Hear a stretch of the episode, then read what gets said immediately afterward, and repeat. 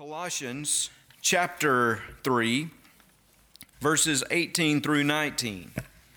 Any of you all look at this uh, scripture before we came? You knew what we were talking about tonight? A few of you? I really think if others had really noticed it, that tells you how many look at the bulletin in the Sunday morning probably. If they had really noticed this, they probably would have shown up too.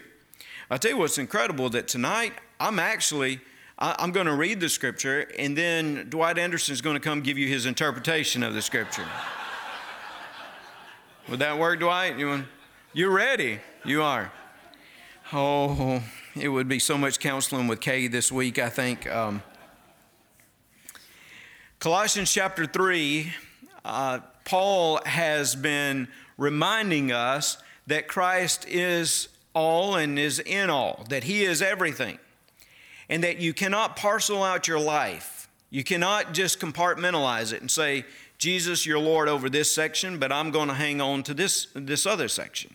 You, you can't just say, Jesus, I'm going to have my spiritual life, and through my devotions and worship, I'm going to focus on you, and then go out and be about your own business at work or wherever else, just saying, hey, I'm just going to do what I want. That's not the way that Jesus intended for us to experience his life, the eternal life. When he came to give us life and to give it more abundantly, he came to give us life that would be expressed in every area of work and family, of relationships. We are to experience Jesus in every area of our lives. He, he's not just a part, He is our life, right? And that's what Paul has been saying. And last week, we looked at verse 17 where it says, Whatever you do in word or deed, do all in the name of the Lord Jesus. So, in other words, he said, just very frankly, he said, Whatever you're going to do, you do it in the name of Jesus. So it goes back, in a sense, to the question I said this morning, or I gave you this morning, of what would Jesus do? And you ask yourself of that in every instance. What would Jesus do in this situation? And how would he be praised and how would he be glorified? It's a work situation where maybe you're having issues with a coworker. You ask yourself, what can I do to demonstrate Jesus through this relationship and how could he be glorified?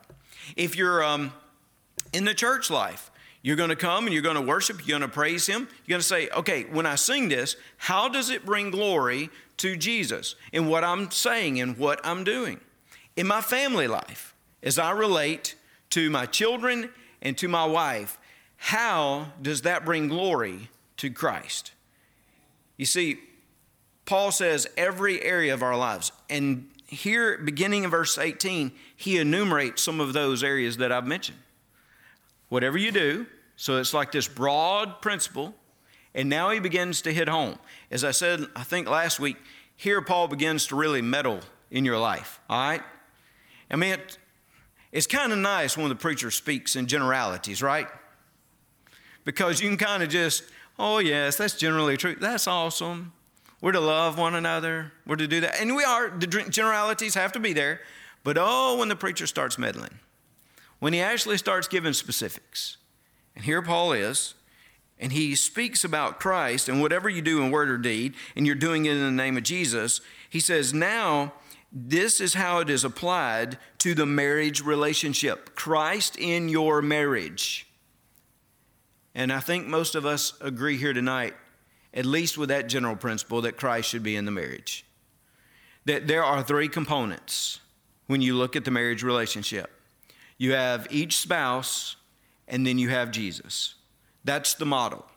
And here, Paul says specifically, though, to the wives and the husbands, he says in verse 18, Wives, submit to your own husbands, as is fitting in the Lord.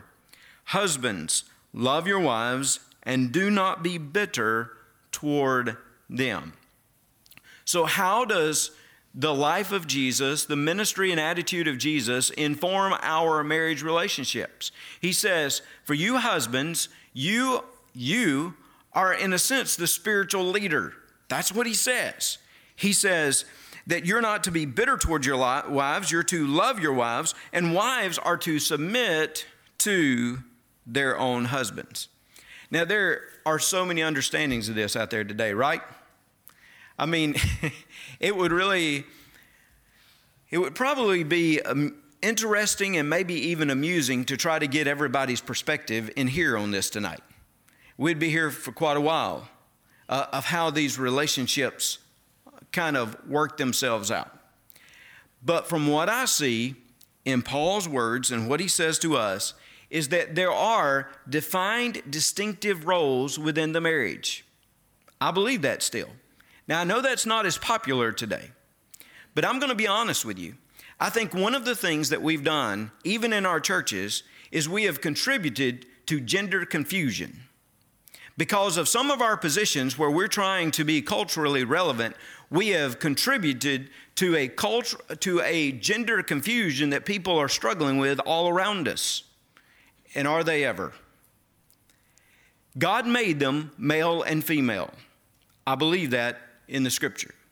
And I believe that God intended God intended for marriage to be between one man and one woman for a lifetime. For a lifetime. That's God's definition of marriage. That is what God intended. Now, I know, I'm with you folks, we live in a fallen and broken world. I know that marriages seem to have a lot of struggles and a lot of challenges, and there are a lot of things that uh, we did not intend. But I'm just going to say that the intention of God, what He ultimately set up, is that a man would leave his father and mother, cleave unto his wife, and the two would become one flesh. I, have remembered that verse, I've learned that verse. Leslie has reminded me of that verse, especially about the leaving the father and mother. I've the two will become one. And within the marriage relationship, there, there are these distinctive uh, natures, there are the distinctive roles. Verse 18, he says clearly, Wives, submit to your own husbands as is fitting in the Lord. Now, the word submit is a word that will be used in other passages to talk about submission to governmental authorities. It would be used to talk about children submitting to their parents. So there is this idea that there is some type of God given responsibility that the husband has to lead, to lead spiritually. Now, Colossians is like a companion of the book of Ephesians. You know that. They were written roughly about the same time. Some people believe that uh, when Paul was writing that he even modeled one upon the other. I would just say to you that obviously these things are on Paul's mind as he's writing. And he writes uh, clearly in both passages uh, about the relationship that we're to have together. He says in Ephesians chapter 5 verse 22 for example, "Wives submit to your own husbands as to the Lord. For the husband is the head of the wife, as also Christ is the head of the church, and he is the savior of the body." So, in other words, there again in Ephesians, Paul says that the husband is the head, that there is some type of leadership capacity that he has in the family. Now, I know what some of you are looking at me and saying, that's Paul. And even today, you hear in theological circles and other areas about how, you know, that's what Paul said, and you have to really look at the cultural elements of Paul. And yes, I will say that you do have to interpret the scripture based upon its context. I believe that. But I also believe this Paul's words are as divinely inspired as Jesus' words. Now, I know that may like catch some of you off guard, but I'm going to tell you that when I look at this Bible, all of it is God's word. And as I shared with you a few weeks ago, all of this could be really dotted in red as far as I'm concerned, because all of this is God breathed. If I start picking and choosing that which I think is inspired and that which is not inspired, I have made myself a mess. And you and I are undercutting the credibility of Scripture itself, and that will lead us down a dangerous road. Paul was not just speaking culturally, Paul was speaking creationally. When I go back and I'll look at Genesis, and, and Paul even frame his arguments based upon creation, even as he'll speak to the Corinthians in this matter. He'll speak about how that God created this type of distinctive role even in Adam and Eve. Well, we're going to look in a moment about how it was distorted because of the fall, but even in the beginning, there was something about the husband who would be leading. I, w- I would even point back to Ephesians that I read a moment ago, where it says that the husband is the head of the wife, also, Christ is the head of the church. So he uses an analogy. That's not something cultural. Jesus is always the head of the church, and he always has been, right? Think about ever flipping that. The church becomes the head of Christ. No, that does not happen. We may think we're the boss sometimes, but Jesus is always Lord, and He is the head. Just as the husband should always be the spiritual leader.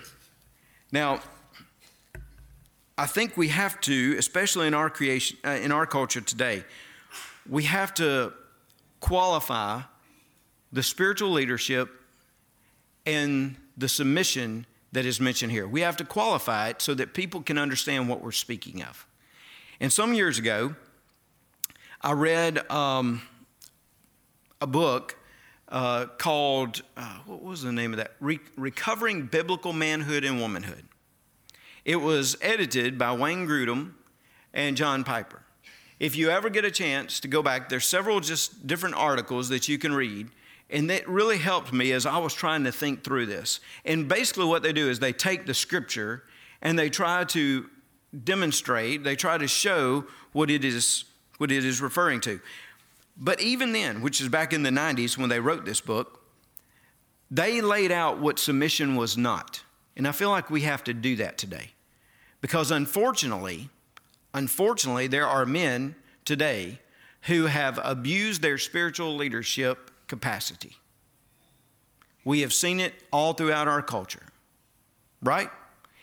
I'm just going to say that it's one of the reasons we see the Me Too movement is because men have forfeited the, the rightful spiritual leadership and they have abused it and distorted it for something that was wrong.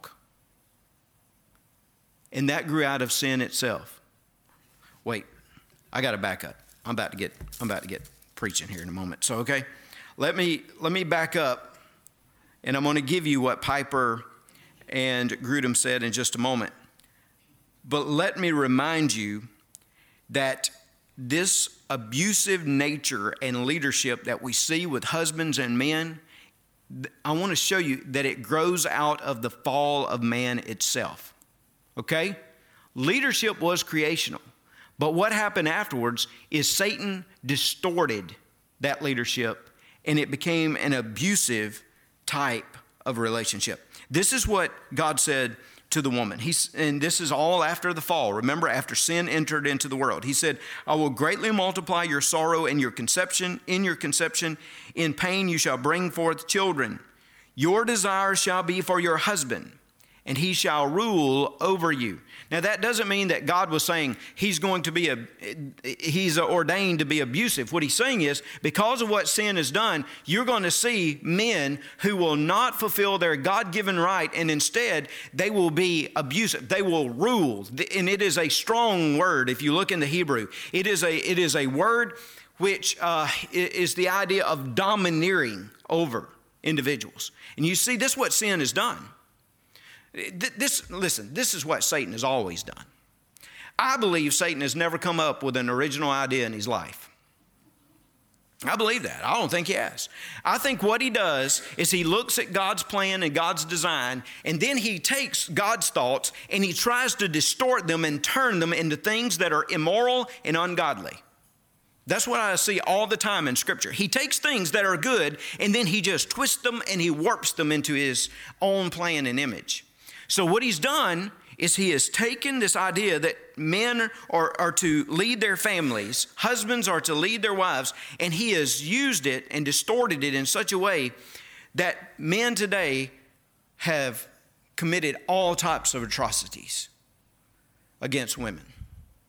And you and I, no matter what, where we stand on this issue, you and I should make sure that we are standing with those who have been abused and those who have gone through great difficulty because of men who have given in to that abusive type of behavior.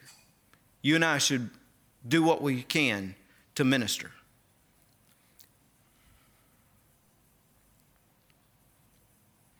There are too many women who come into my office who have experienced abusive language, abusive actions, abusive attitudes from their husbands. And friends, if I see just a few, it's amazing. I, I, can't even begin to comprehend how many actually have seen this in their lives. That is not God's intention. That is not what God set before us. And I'm reading a lot of stuff these days that say, well, but our patriarchy, the idea that husbands are the leaders, we're the ones who are giving that to men so that they can. No, no, no, no, no, no, no. It is Satan who is destroying, who is distorting these things and leading men to such abusive behavior. So, with that being said, let me tell you what Grudem and how Grudem and Piper qualified this to remind you what submission is not. Submission does not mean putting the husband in place of Christ. Never. There are a lot of places God puts authority. I believe in the authority of a government, and I believe we should obey the government. I believe in the authority um, of church leadership, and I think we ought to follow the church leadership. But let me say this to you there should never be blind allegiance or devotion if our spouse or our government or our church, our church leaders ever tell us to do something that is immoral or ungodly, guess what? We have an obligation to say no. No. Because, yes, there are authorities, but they do not trump Christ. Never. And a husband never takes the place of Jesus Christ. So, submission does not mean putting a husband in the place of Christ. Submission does not mean giving up independent thought. Submission does not mean a wife should give up efforts to influence or guide her husband. Submission is not based on lesser intelligence or competence. As a matter of fact, later on, Peter will talk about how a saved wife should do what she can to remain with an unsaved husband in order to win him to the Lord. I would say to you that in that situation, the wife has much more wisdom and spiritual insight than the husband. So it's not based on lesser intelligence in any way. As a matter of fact, women are usually more intelligent. Come on, we got to have a little light-heartedness here tonight, right? Although there's a lot of truth in that. Submission does not mean being fearful or timid. And submission is not inconsistent with equality in Christ. Some of you say, well, we're equal. We are absolutely equal. When we stand at the foot of the cross, it is equal. We are co heirs with Jesus. There is neither male or female when it comes to salvation. So we're all equal, but yet we have distinctive roles. I think the Trinity gives us a great example of how there is equality but distinctive roles. For example, the Father and the Son are equal. Would you say that? Equal in power and strength. God the Father and Jesus Christ are of equal power and strength. Paul's already told us about Jesus and how the fullness of the Godhead dwells in him. And yet, did Jesus not voluntarily submit himself to the Father? Absolutely. Was it an issue of equality? No. It was an issue of role. The Son was going to come on our behalf and he was going to die for us. He did not have to, but he willingly volunteered. Submission is not inconsistent with equality in Christ. What does it mean? It means, as they say, an inner quality of gentleness that affirms the leadership of the husband. Submission acknowledges an authority that's not totally mutual, and it is submission that is called for by Scripture itself. It says, Submit to your own husbands as is fitting in the Lord. But look at verse 19. Because, see, this is, I, I guess you ought to just star this. Because if husbands could get this part of spiritual leadership, you wouldn't see an issue so much with women who um, protest submission. Look at what it says. Husbands, love your wives. The word love is the word for agape. You love her with commitment.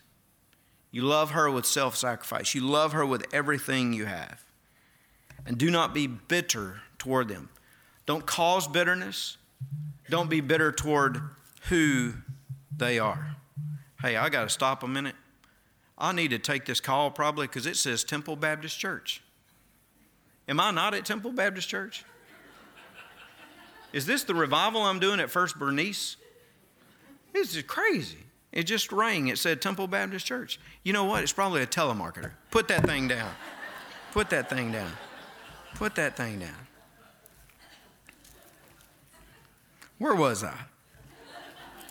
Husbands, love your wives. I think this is the key. I'm doing two marriages or two weddings in the next two weeks.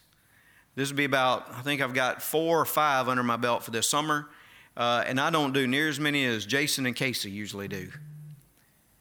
There are a lot of folks who are getting married, and I meet with them and I talk to them about these passages. And I talk to them, especially the husband, about his responsibility of loving his wife. It was funny the other day we looked at some uh, vows, and the wife said, "Now is this one of those things I got to say submit?"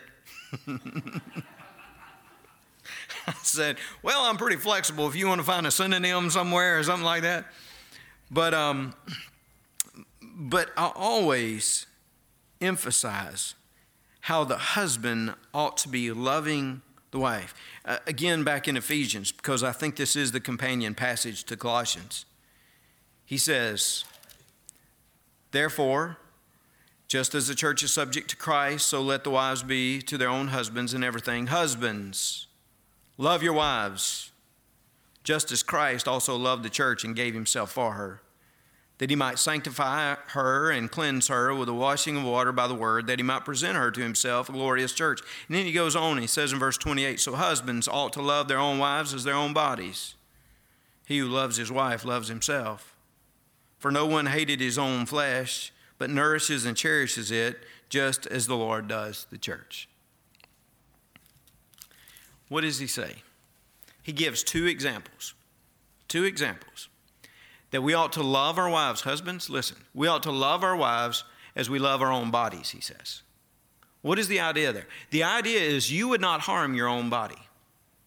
You would not do anything to damage or destroy your body. And if you will not do anything against yourself, you and I ought not to do anything against our wives that would harm them. And then the greater analogy you love your wife as Christ loved the church. There is no greater example. There is no greater example. Jesus came to this world. He walked this planet that He created. He was mocked by people He created. He was beaten he was hung from a tree. And he did it all willingly. Why? Because he loved us so much. Jesus Christ gave himself for us. Paul would write to the Philippians, which again is another book written around this time.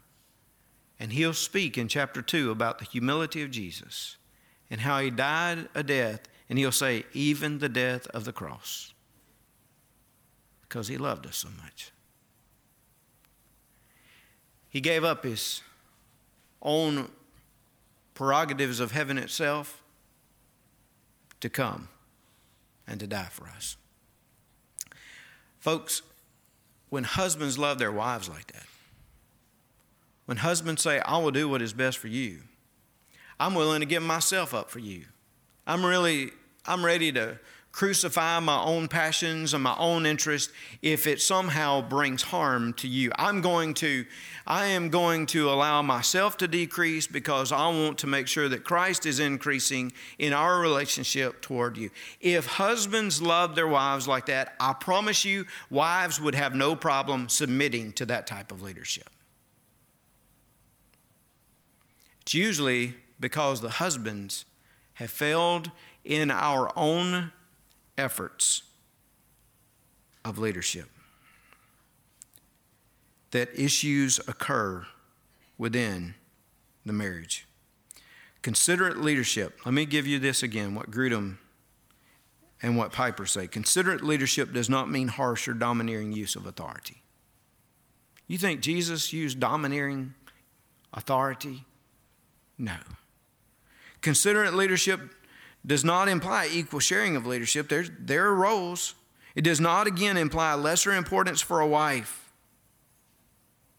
And it's not optional for husbands. We need, once again, strong families. It's not going to be instituted. Family life is not going to be strengthened simply by governmental legislation. It's going to be strengthened when we, as husbands and wives, allow Christ to be all and in all that we are. In whatever we do, we commit to ourselves, we commit to our spouse, and we commit to Jesus Christ. You know, there are obvious consequences of not f- fulfilling God's purpose and plan in our lives. Relationships are strained, family can be broken. You know, Peter even says that our prayers are hindered. Think of that just a moment. Our prayers are hindered when we are not in right relationship in the marriage. You and I, those of us who are married, are called to demonstrate it and live the example each day. Those of us, everybody in this room, should stand for biblical marriage and its intention. And we should help tell the next generation. Because get this we have those coming after us. We need to tell our sons that yes, God has called husbands to be spiritual leaders, but you are not to be domineering and abusive toward any woman. We are to tell our, our, our daughters that they are precious before the Lord Jesus Christ, that God died for them and that Jesus Christ loves them and He wants to use them in ministry and in work. And there is a, if God calls them, I do believe in the gift of singleness still. But if God calls them into marriage, they need to find a husband who demonstrates the love and the work of Christ. We need to be teaching this and reminding those who come after us because Satan loves, I'm telling you, he loves to destroy marriages, he loves to destroy families. I was talking to someone in my office this morning. She said, Dr. Reggie, I'm concerned about my grandchildren. I'm concerned about the family life and the things that are going on right now. She said, It's just amazing that God would let them go through this.